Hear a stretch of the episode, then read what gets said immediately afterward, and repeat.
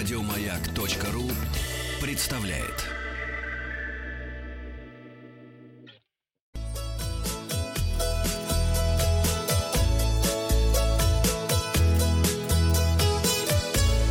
Роза ветров. Здравствуйте, у микрофона Павел Картаев. Вы слушаете обзор новостей в сфере туризма. Новости короткой строкой. Петербург отметит Всемирный день туризма бесплатными экскурсиями и ресторанным фестивалем. Всемирный день туризма, напомню, ежегодно отмечается 27 сентября. Новый пеший туристический маршрут от Снежников до водопадов протяженностью более 8 километров появился в горах Сочи на курорте Роза Хутор. Тропа пролегает через альпийские луга, долину рододендронов и парк водопадов. Железноводске разработали 8 турмаршрутов, связанных с Лермонтовым. Не пропустите.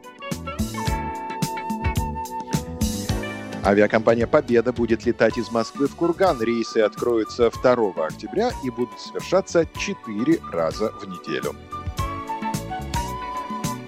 Власти Узбекистана с 1 октября открывают границы для зарубежных туристов в рамках поэтапного смягчения карантинных мер. Россияне назвали самые неподходящие для отдыха страны. На первом месте Афганистан.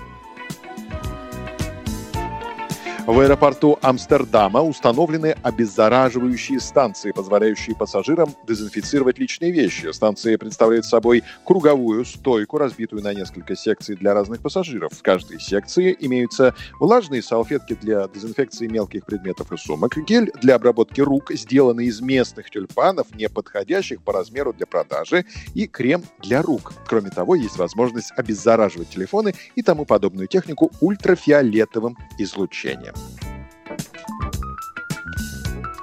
На развороте материал ленты.ру под заголовком «Отдохнувшая в Турции россиянка» рассказала о реакции местных на каждый чих подробности.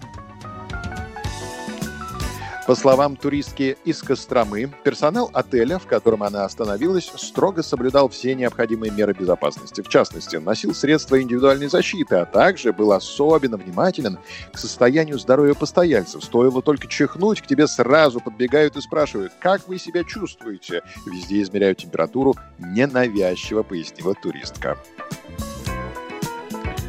Вдобавок, поделилась путешественница, изменился формат шведского стола, и еду в тарелки стали накладывать не сами гости, а сотрудники гостиницы. Персонал тебе валит в тарелку, как заботливая бабушка. Шесть котлет, 9 рыб, черпак оливок вместо запланированных четырех ягодок, пол-литра соуса, в котором плавает картошка фри, четверть арбуза, три куска, пол батона, описала Костромичка.